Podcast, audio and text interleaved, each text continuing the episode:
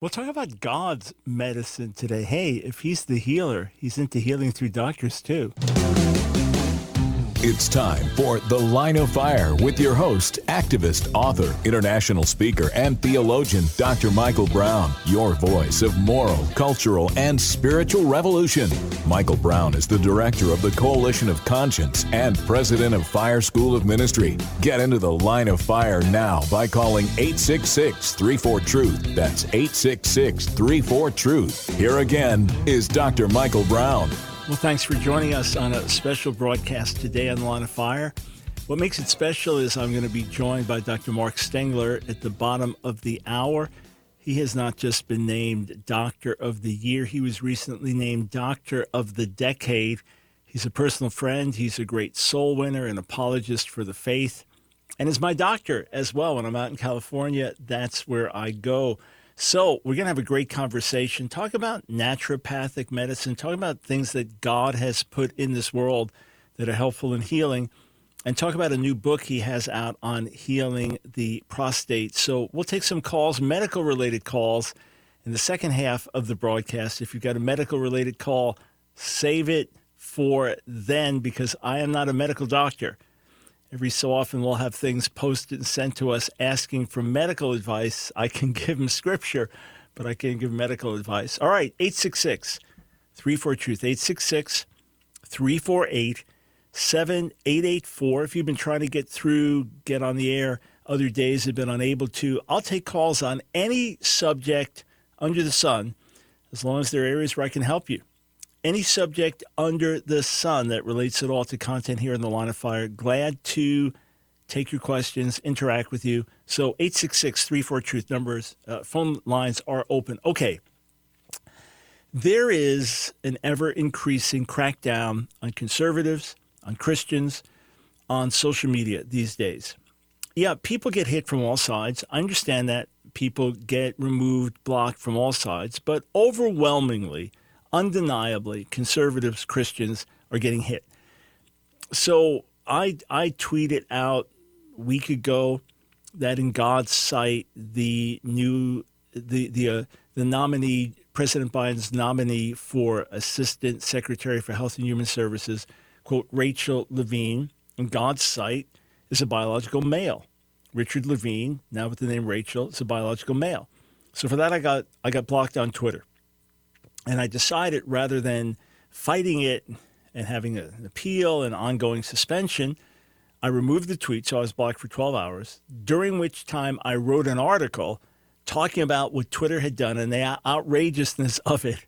And then the moment I was reinstated, we posted the article and said, "Hey, this is this is why I was off. Just want you to know." So we got the message out that way for simply stating biological truth, Daily Citizens, Focus on the Family magazine, was removed from Twitter. This is what we're dealing with. You cannot even say a simple fact that this individual is a biological male. Nothing hateful, nothing attacking, not calling the person perverse, no, no hate speech, just biological fact. Can't even do that.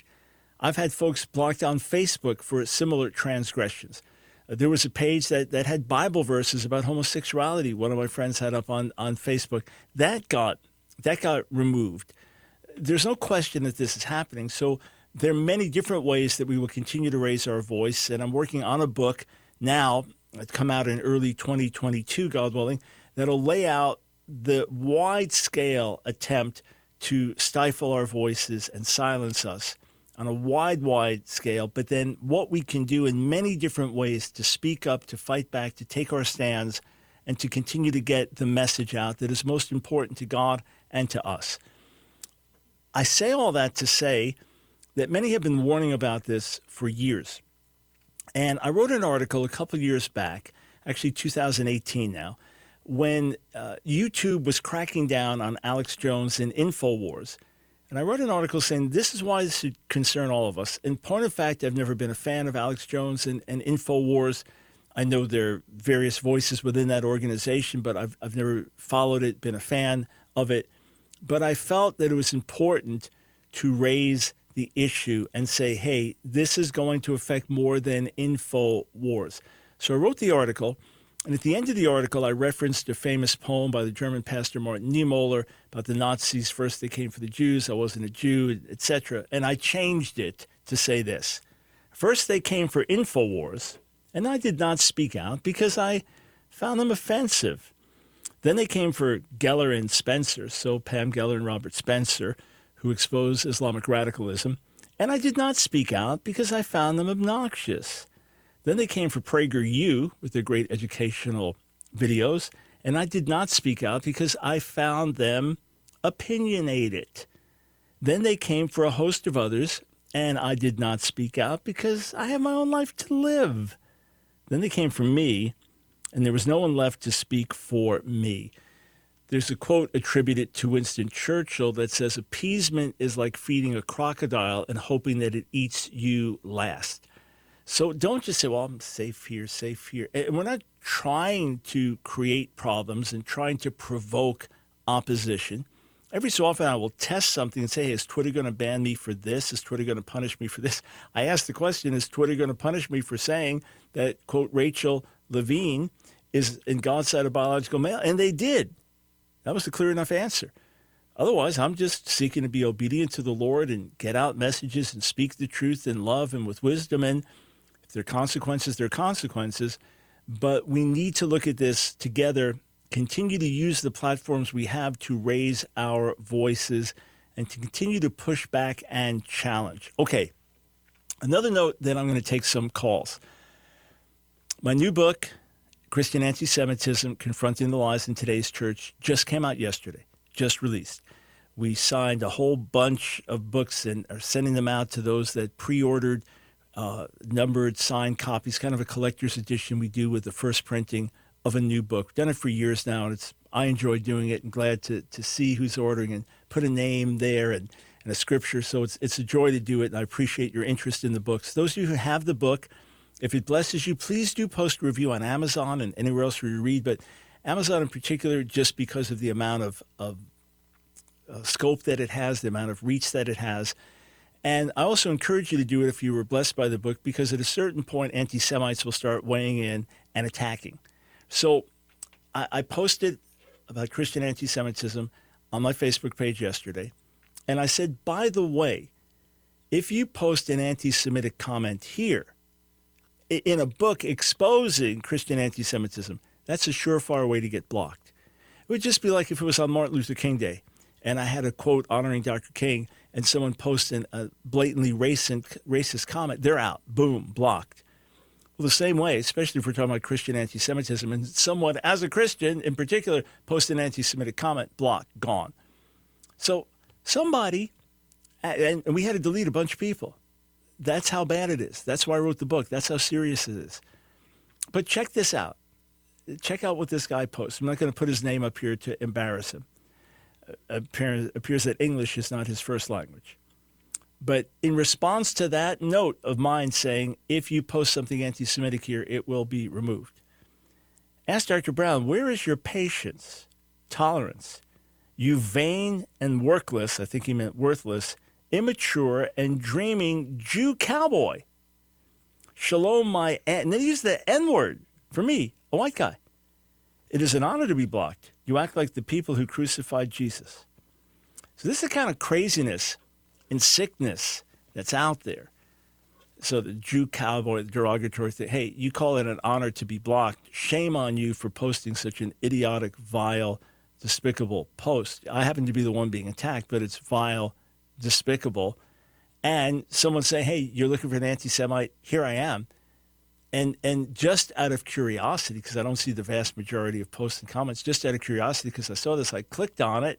And sure enough, the guy's talking about forgiveness of sins through Jesus and so on and so forth. That's what you call a Christian anti Semite. You say, okay, look, there are crazies out there. We know there are crazies out there. There are weird people. Oh, fine. So through the internet, they have a voice, but you don't write a whole book about like one crazy person out there. Oh, okay. I didn't write a book about one crazy person. I wrote a book about something that is rising an epidemic level in many parts of the body today. Let me illustrate this for you, all right? Let's put the first video link up. I have number numerous videos on our Ask Dr. Brown YouTube channel exposing anti Semitism, anti Semites, etc. So there's a video called TruNews and Rick Wiles Exposed. And this was posted July 12th of 2019. Now, normally our videos on the Ask Dr. Brown YouTube channel have maybe like 95% thumbs up, 5% thumbs down, probably on average, because most of the people there like what we're doing and give it a thumbs up, right? That's why they're on that channel. So look at this one TruNews and Rick Wiles Exposed, where we have some ridiculous, crazy anti Israel, anti Semitic comments. We expose them on the video. Look at this 1,000 thumbs up, 1.8 thousand thumbs down. That's also a good amount of activity in terms of one video. So it's almost two to one thumbs down versus thumbs up. Where did that come from? Where did all the people come from? And you read many of the comments, vile, ugly. You say, I, I haven't seen really bad ones. Those, those get deleted and pulled. You'd be shocked by what's up there. All right, here's, here's another example. Here's another example. So, Catholic scholar E. Michael Jones really influenced conservative comedian Owen Benjamin. So I have a video where, where they're going after me and attacking me and claiming I'm misrepresenting or whatever, and not telling the truth. And so I, I put out a video, or E. Michael Jones and Owen Benjamin telling the truth. Look at this one. 300 is about anti Semitism, challenging their anti Semitism. 365 thumbs up, 707 thumbs down. So once again, roughly two to one thumbs down compared to thumbs up. Why? I'm exposing anti Semitism. You virtually never find it like that on any other topic. Really. On virtually every other topic I cover on Facebook, you almost never, ever, ever, I don't think ever see anything close to that. But when you expose anti Semitism, the quote Christian anti Semites come out of the woodwork. Not all profess to be Christian, but many do. Here, just one last example Black Hebrew Israelite myths and fantasies, and errors. So the complete misinterpretation of Deuteronomy 28, complete misinterpretation, cannot refer to them as they as they claim, uh, especially about buying and selling and so on. Absolutely cannot. So I, I break it down. I break it down just looking clearly at what the Hebrew says. So look at this one: 721 thumbs up, 785 thumbs down. Once again, when we confront anti Semitic lies, when we confront these kinds of things, we get a serious backlash. That's why I wrote Christian Anti Semitism. And when you read the book, friends, you'll be shocked by the content, but it's documented with links, with specific quotes, with information. It's essential reading. Christian Anti Semitism Confronting the Lies in Today's Church. Your calls when we come back.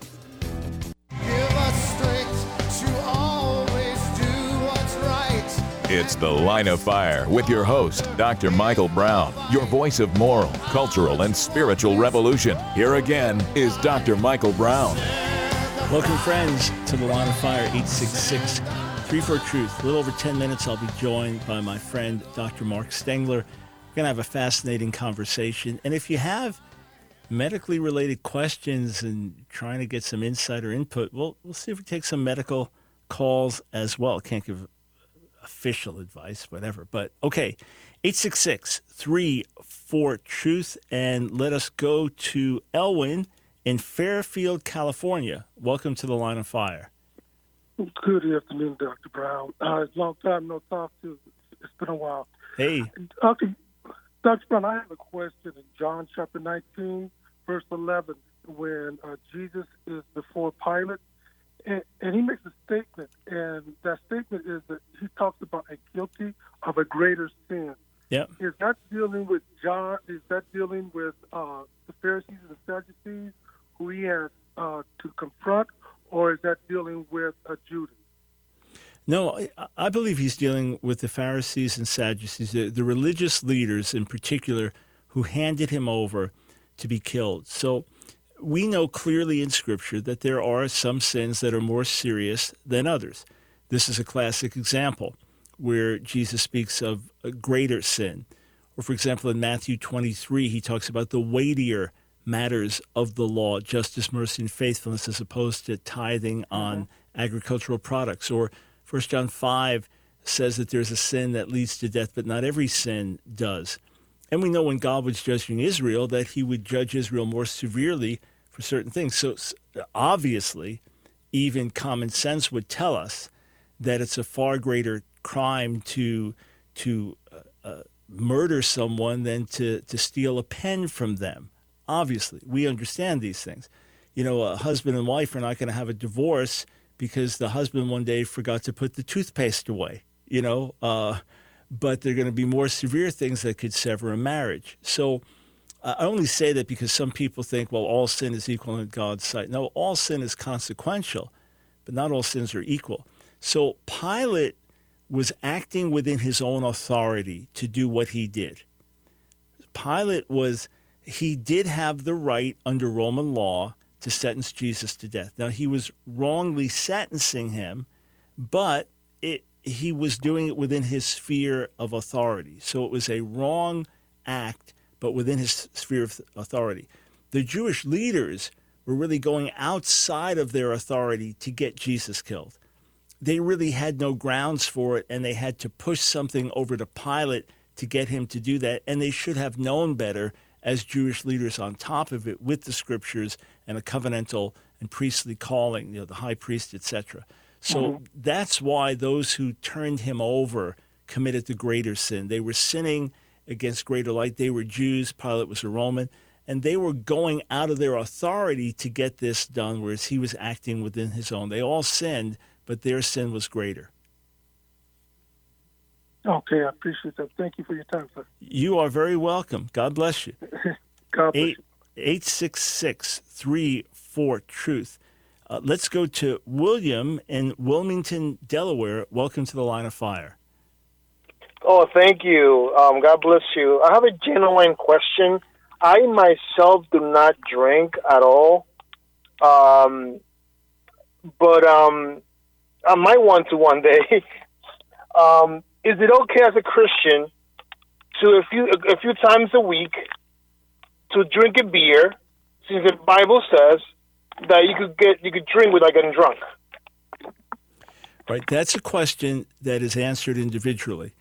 It may be fine for some Christians and not fine for other Christians. We all agree that drunkenness is sin according to the scripture we all agree that we are called to be sober, according to the scripture, and we all agree that fleshly addictions are destructive. So something that you have to have, especially if it's not for your overall health, is wrong. But for one person, maybe you grew up in European culture, you grew up having wine with your meals, you've never had like Coca Cola in your life, and you wouldn't because you think it's unhealthy but you've had a small glass of wine with, with dinner for most of your life. You've never been drunk once in your life. You've never been tempted to get drunk because just little wine is what you drink. It can be perfectly fine for you. And someone else who was an alcoholic when they got saved and their parents were alcoholics, uh, they can't touch it ever. It's unwise. It, it's violating the freedom that God gave them.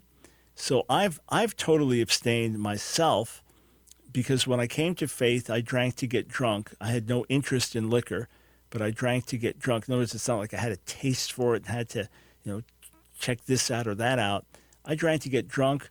When I got saved, I repented of that. I had no reason to touch it. The church I got saved in taught total abstinence.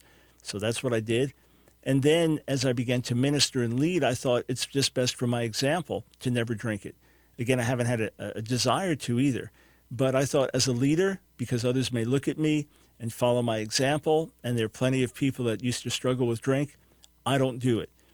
And my general counsel to leaders is if you can avoid this, it's great because it'll cause less people to stumble.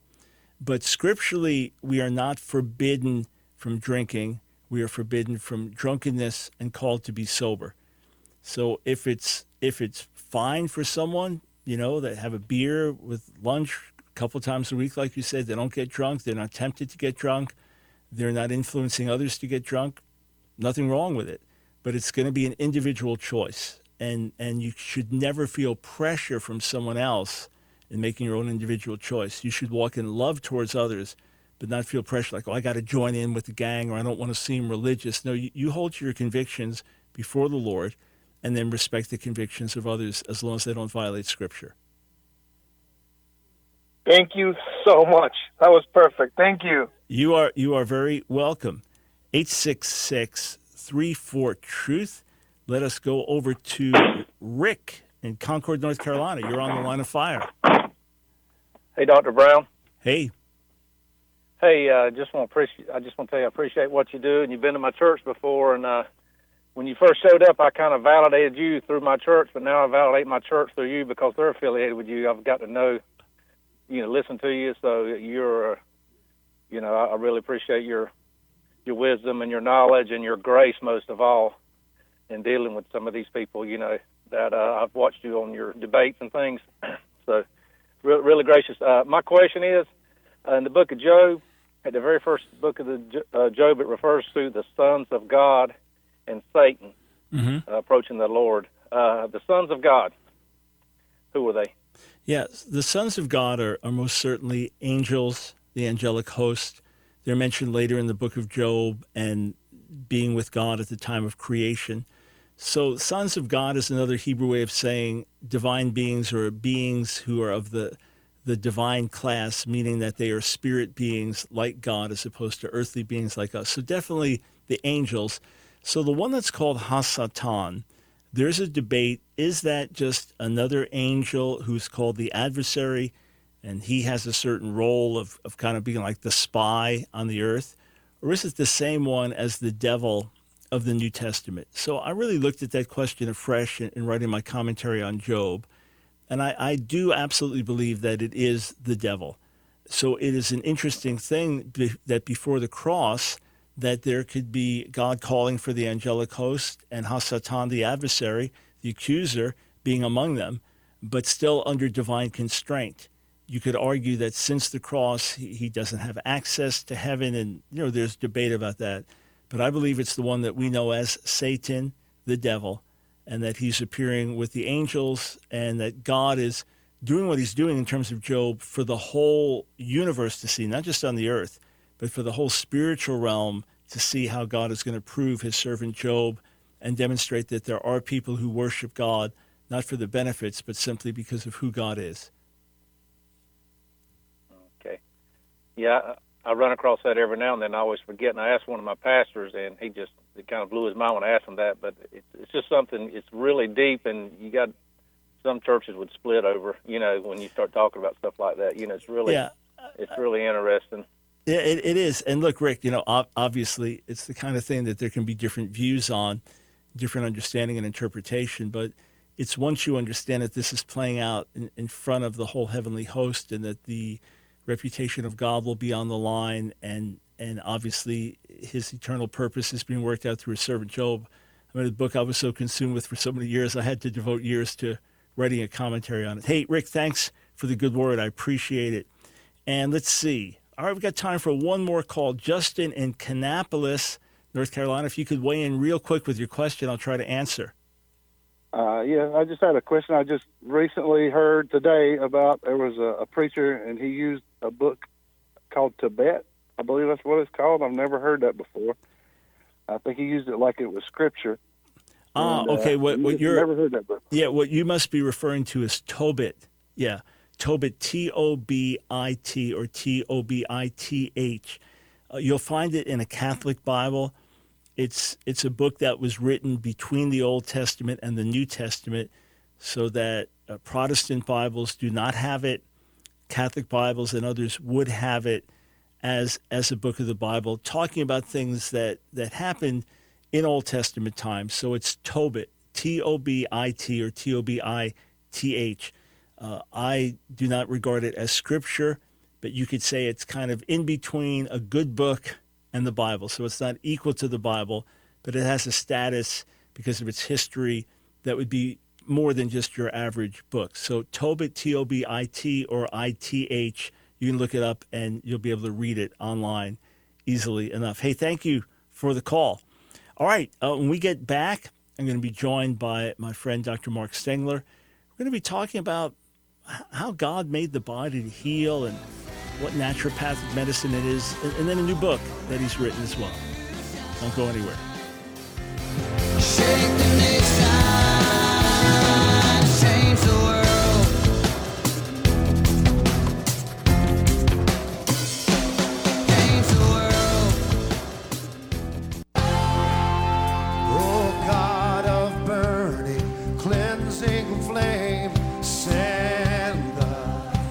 It's The Line of Fire with your host, Dr. Michael Brown. Get into the line of fire now by calling 866 34 Truth. Here again is Dr. Michael Brown.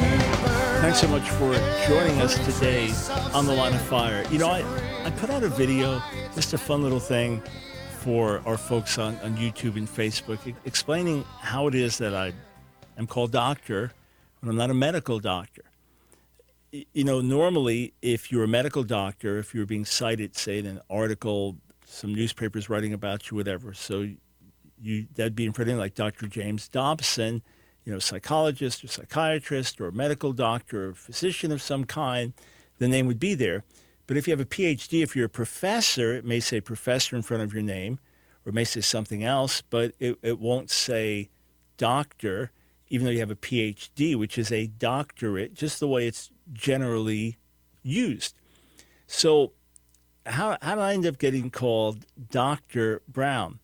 Well, what happened was number one, when I was in college, I, I only used my first and last name. I didn't use my middle name or middle initial. I was Michael Brown. And years preacher on the road, people just knew me as Mike Brown. Anyway, Michael Brown didn't use the middle initial. What happened was that when I was getting ready to graduate, there was a registrar you go to things were not automated then in terms of just you know computers and accessing things online. So uh, i had transferred credits from one other school started community college went over to this college where i was going and and then transferred credits was taking some outside classes brought them in. And the woman that was behind the the counter there uh, the registrar she was kind of pushy. You didn't really say much to her and name, give her the name. Uh, Social Security, give her the first number. Stop. Okay. Well, turns out there's another Michael Brown. Surprise, surprise. Plenty of me's, right? Plenty of people by that name. So I, I would give her my name and the beginning of my Social Security number. Well, there's another Michael Brown who's, I'm sure there are many, but there was another Michael Brown there whose Social Security numbers were the same as mine at the beginning. And she was putting my credits in in his account. And when she realized what happened, rather than apologizing, uh, rather than saying, uh, ah, okay, hang on, hang on, just got some info here that we have a scheduling conflict that uh, somehow we have Dr. Stengler down for next week as opposed to today. So an error somehow on our end. Let me just see what, what happened here. How this happened because I'm I was just killing time for minutes. To tell you what, tell you what, phone lines are open 866-34 truth 866-348-7884. Anything under the sun you want to talk to me about. I've got a bunch of things to talk about, but anything under the sun you want to talk about, any question, any comment, anything at all, phone lines are open 866 34 Truth. But I'm going to do this right now during live radio to see did I just get this wrong or did we have this wrong on our calendar and let's just see. Oh, all right, somehow there's a scheduling issue. They had it for a different day. So we will get Dr. Stengler on with us. Obviously, we're not going to take him away from his patients now, but uh, he'll be on with us, God willing. We'll, we'll get that fixed and rescheduled. But in the meantime, why is wide open. Phone lines are wide open. I got some extra time because I don't have a guest. 866 34 Truth. Okay, so here's what happened. So I, rather than the woman saying, I apologize, she just said, You have a middle initial? I said, Yes. She said, Use it. So this way, there, there are tons of Michael Browns, but there are somewhat less Michael L. Browns. So I did that, but then there are a whole lot of Michael L. Browns. A ton of them. You know, I'd be looking for something to count, you know, account with an airline name. It's like, oh, we got a lot of Michael L. Browns. And we're okay. So then just for identification purposes, like on a credit card or something else or an account I was starting, you know, frequent flyer with an airline, I put doctor in front of the name just so that I would be there would be less. And even so, there's still Dr. Michael L. Browns. there there are. But at least it cut the number down for identification purposes. But wherever I traveled, everybody knew me as Mike Brown. Traveled, preached, wrote, everybody knew me as Mike Brown. And, and then when I would be lecturing at a, at a seminary or university setting or something like that, then I'd be professor or doctor.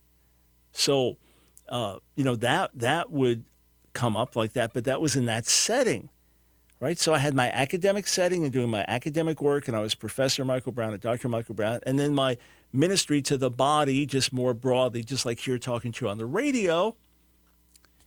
I was Mike Brown or Michael Brown. When I got down to the Brownsville revival, and and God put it on my heart to raise up a school of ministry, and, and together with the team, we raised up a school of ministry. Now everyone knew me as the director of the school. So the, the, the president of the school, everybody knew me as that. And as the president of the school in a school academic setting, I was Dr. Michael Brown. And every since then on, I've been Dr. Brown. But the the thing that's funny is is is that we will get periodic medical questions that are sent. Uh, sometimes from other countries, uh, I'll just happen to notice on Facebook, Dr. Brown, I've been suffering for, and it's like, oh gosh, I wish I could help this person. I say, hey, I pray for you, but I'm not a medical doctor. So we were going to have a medical doctor on, Dr. Mark Stengler, recently named Doctor of the Decade, a good friend of mine, evangelist, apologist as, well. But we'll we'll get him on and uh, have some great conversation then. All right, so enjoying our extra time here. Let us go to D in Richmond, Virginia. Thanks for calling the line of fire. Oh, Hello, Dr. Brown. I was just wondering your interpretation of John chapter 6 when Jesus says that, the, you know, he tells them to eat his flesh and drink his blood. And how could Catholics get that so wrong? Right. So Catholics would ask us how we could get it so wrong as non Catholics. And they would say that Jesus says literally, My flesh is meat indeed, and my blood is drink indeed. And, and you must eat my flesh and drink my blood. That uh, this is actually something that we are doing. We are literally eating his flesh and drinking his blood with communion. And our answer is no, no, no they were never literally eating his flesh and drinking his blood. In other words, when he stood there and told them that, they were never literally to do that. It was always metaphorical from the start. Same at the Last Supper. This is my body. This is my blood. It was always metaphorical. Eat this in remembrance of me. So the Catholic interpretation would say, no, it's literally the body and blood of the Lord. So the, the wafer, and you, you, know, you don't bite it, just let it dissolve because that's literally his body and and it's literally the wine you're drinking or grape juice is literally his blood that it's transubstantiation it literally becomes the body and blood of the lord. And with all respect to my catholic friends I, I categorically reject that again understanding in john 6 it was never literal then they were not to literally eat his flesh and drink his blood and then later when everybody leaves except just his disciples and they don't understand either you know, they said, Where are we going to go? You have the words of eternal life. But he says something interesting. He says, at the end of John 6, what are you going to do when you see the Son of Man go up to heaven? The flesh profits nothing. It's the spirit that gives life. The words I speak to you, they are spirit and they are life. In other words, when I'm not physically here, how are you going to deal with this idea of eating my flesh and drinking my blood when I'm not physically here? And that's him trying to get an understanding. I'm not talking physically, I'm talking spiritually. Uh, mm. So it is it is a literal Very interpretation good. by Catholics that doesn't even go the literal way because no one literally ate his flesh and drank his blood when he was on the earth. It's always been metaphorical. True. Thank you. You are very welcome. 866 34 Truth. Uh, let's go to Rob in Raleigh, North Carolina. Welcome to the line of fire. Yeah, thank you, Dr. Brown. Uh, appreciate uh, your broadcast and all. Um, I had recently had an atheist friend from uh, a college friend who calls himself an atheist. That is, uh, we're both uh, around seventy years old, and and he's getting, I guess, getting a little worried about things. Uh, so he reached out to me. Realized I became a Christian my sophomore year in college. Long story there. But I was one one sticking point I think for him is the whole idea of evolution, and I'm just wondering. He said he'd love to hear a debate uh, about the subject of evolution. So um, I'd like to um, wondered if you could point to one or more debates that would be available online. And uh, I'm afraid I'm going to want to stack the deck a little. One's where the, one where the uh, the create the person on the side of intelligent design or creation really um, uh, made us, you know, slam dunk. Yeah. Well, well, well li- listen. Here, here's the thing. Uh, our issue with evolution is not microevolution. In other words, evolution and change within species, which makes perfect sense, which does not violate scripture, and which is easily demonstrable, but macro evolution, the evolution from one species to another, of which there remains no actual evidence. There are no missing links that, that fill in these, these gaps. And then the other things that evolution can't answer for example, the origin of the universe, or the origin of life, or the explanation of DNA coding. So these things really are not not answered by evolution.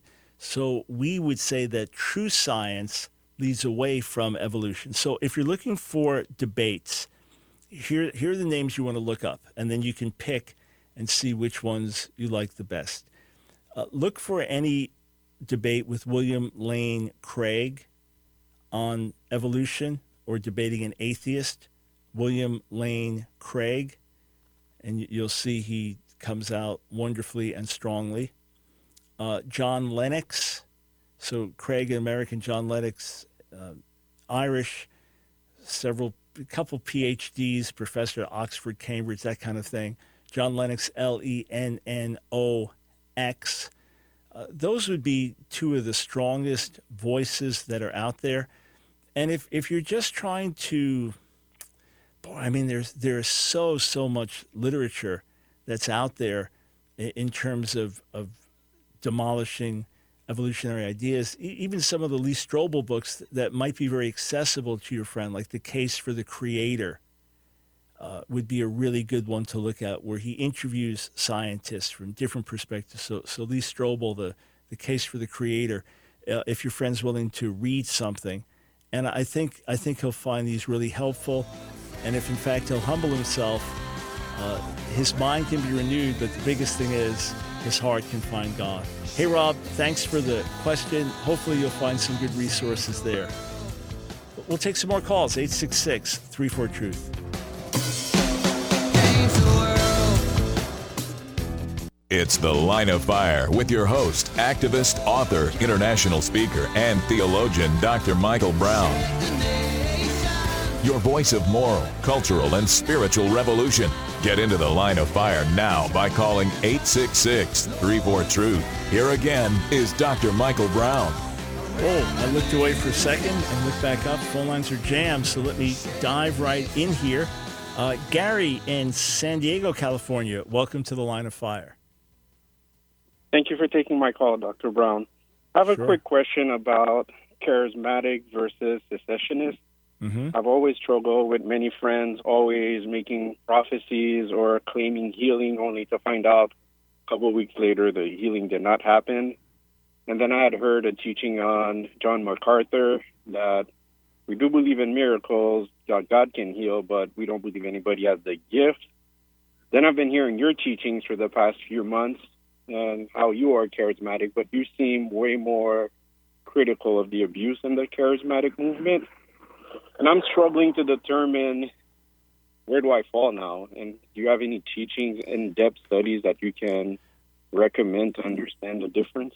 Uh, yeah, yes, sir. And, and, and thanks, Gary, for being a- serious student of the word and wanting to honor the Lord. Let me say first that in 1 Corinthians, Paul commends the Corinthians for not falling behind in any spiritual gift. He says that in the first chapter. But then as the book goes on, he's dealing with divisions in their midst, spiritual immaturity, carnality. He's dealing with sexual sin. He's dealing with denial of the resurrection. He's dealing with abuse of the gifts. He's dealing with defiling the Lord's table, people even getting sick and dying as a result. So there was a lot of junk going on in the Corinthian church, a new church with a lot of error. And yet, Paul recognized the validity of the Holy Spirit moving in their midst. So the first thing I'd encourage you to do is to really look at Scripture and put aside good or bad experience and just say, okay, if I'm just reading Scripture, what do I believe the Bible says about these gifts ongoing today? And then starting from there, then you build your way out and you see what seems to be in harmony with that and not in harmony with that. When when Pastor MacArthur wrote his book Strange Fire, I wrote an immediate response. I felt stirred by the Lord to do it, but people have to evaluate the material for themselves, called Authentic Fire. And it's a response to Pastor MacArthur's book, but it's much more than that. I lay out a biblical position for why I hold to what I hold to and what Scripture plainly says. And then some of my other colleagues wrote appendices for the book as well. So if, if you're able to get that book, Authentic Fire, I think you'll find it really, really helpful because it will deal with some of the issues of abuse, but then clearly lay out what Scripture says, clearly open up the experience that we are to have in God. I, I am charismatic, Pentecostal, continuationist, whatever term you use, because of Scripture. I've had amazing and wonderful experiences, but I've also had bad experiences. I prayed for people that were dying or very sick, and they died. I've, I've seen other errors and issues. Right now, there's a, a, massive need for accountability in the prophetic movement in the charismatic church. Massive need. It's, it's crisis point in my view. But I recognize the validity of what God's doing, and there are countless testimonies of God's faithfulness and healing power and prophetic words. So I would recommend you get my book, Authentic Fire. Get it on our website or, or any of the online book dealers. If you want an extensive teaching series just on the subject of healing, I, I have a, a multi hour series on the subject of healing, I think at least 16 hours long, that you can get on my website. It's an audio class uh, on, on divine healing. So you can check that out. But if you're a reader, get Authentic Fire. I think you'll find it really helpful, and then you can go from there. All right? Thank you so much. And if you don't mind me adding, if in my personal life I've prayed for gift of tongue. Uh, people have prayed for healings for me. Uh, people have tried to pray for me to get slain. None of that has ever happened.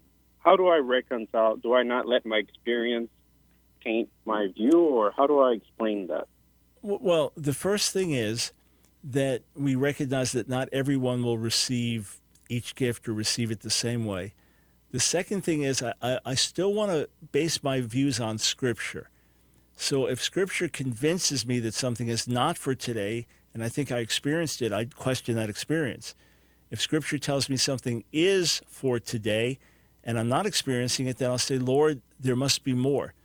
So I know many things in my own life I've only received after really hungering after them, really seeking God earnestly, and then I received. So what I would do, Gary, if I were you, and I, I appreciate the personal question, it's, it's very, very valid and important I would say, Father, I want everything you have for me so I can serve you most effectively and help a dying world. Lord, whatever that is, I want everything you have for me, the fullness of your spirit in my life, so I can best glorify you. And trust that He'll bring you into those things. And then, first and foremost, Pastor MacArthur and I would agree, we base everything on the teaching of the Word. Based on that, that's why I am charismatic continuationist today. Hey, thank you for the call. May the Lord bless you with the fullness of his grace in the days ahead. Uh, we go to Robert in Hillsborough, North Carolina. Welcome to the line of fire. Hey, Dr. Brown. How are you? Doing well, thank you. Uh, me too. Um, I've recently, you know, trying to be reconciled, you know, back to God and Jesus after about 40 years away. Mm. Um, and and I was starting to read the Bible again. I've been um, reading in Joshua, the Old Testament, and he he was pretty uh, gruesome and violent um, as he was decimating um, the cities that they came upon to take over the land. And it just, you know, when they get when he starts talking about and they killed all the men, women, and children of those various um, peoples, uh, it bothered me. I wondered if, if God condoned that level of violence. Yeah, Robert, it, it's it's a major question, and many people struggle with their faith because of it. In fact, I have a book coming out in May called Has God Failed You, where I specifically deal with some of those questions uh, about the God of the Old Testament, etc. So, number one, not every act of violence is justifiable in the Old Testament, or you could you could put on God and say, well, He ordered it. But the right. destruction of the Canaanites is one that He called for in terms of men, women, and children. Now, the question is, how could that God, who's elsewhere described as compassionate, merciful, and kind, and, and patient with all of His creation, how could that God give those kind of orders? And it has yeah. to be there was something extreme and so dangerous and so corrupt that to allow it to continue in the midst of the people would have ultimately corrupted Israel. God would have then judged Israel. If he judged Israel, Messiah never would have come. No one would have been saved. It's it's like an extreme act where a doctor has to amputate someone's legs, both legs because of gangrene. Otherwise, the whole body will die. It could be either that, as described elsewhere in the Old Testament, the people were so wicked that the children were innately wicked as well. The, the, some evidence of, of inherited traits, even on those levels, you know, not just physical, but, but yeah. moral as well. Uh, others believe that the inhabitants of Canaan were largely Nephilim, that they were a mixed race of an angelic breed and a human oh. breed, and and that that is part. That's why they're giants. You know, they're often referenced yeah. as giants, and that that right. was something of an utter affront to God and something destructive. And that's why it was just that basically one time. You have the Amalekites later on are to be wiped out, but otherwise it's that one time that it happens in all of Israel's history. And at the yeah. same time, God's giving them laws to treat others with compassion and the stranger in your midst to treat a certain way. So there had to be an extreme reason for doing it. It's not repeated through the ages. There are no mandates where just go kill men, women, children. In fact, God would, would judge and hold people responsible. So yeah.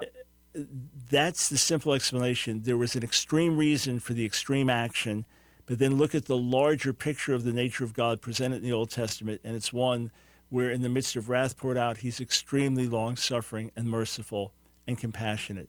Hey, Robert. That's the uh, God I know. Yeah. And look, that's why we're here. Because look yeah. at how did he destroy you after 40 years or did he welcome you back with open arms, right?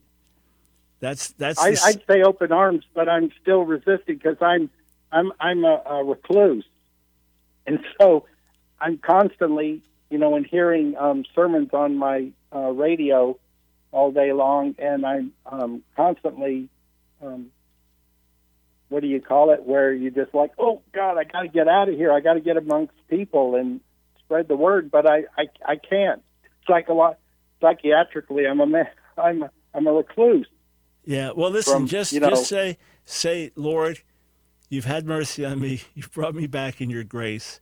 So thank you for your goodness. And I'm going to start praying for people. I'm going to start praying that God would open people's hearts and minds. And look, just like yeah. you talked to me on the radio today, and now you're talking to me, a bunch of other people heard your story. You you just shared something that others needed to hear because they're praying for loved ones and they're discouraged, and it's been all these years. Obviously, people yeah. are praying for you in, uh, in over 40 years You've come back. So say, Lord, you give the opportunity, you give the open door. It could be someone you meet in some other way, or otherwise you become a man of prayer. And you pray, Lord, there are people out there, right. soul winners and evangelists, bless them and use them. And, and, and then, Lord, where you need to change me, where there are things in my nature, where there are things in my being that are not pleasing to you, I'm asking you to help and to change and to transform. So, so Lord, we pray that you'd bless Robert with the fullness of, the, of your grace, that you'd make up to him lost years with greater effectiveness in you and greater blessing in you. We commit him to you in Jesus' name. Hey, friends, uh, I, I, know we opened up the phone lines and only got to a few calls, but doing the best we can to get to as many as we can. We've got a lot of time for calls the next couple of days as well. So look forward to hearing from you, being with you. And be sure to visit our website, Ask Dr. Brown AskDrBrown.org. Sign up for the emails. You want to sign up for the emails. You'll be blessed if you do at AskDrBrown.org.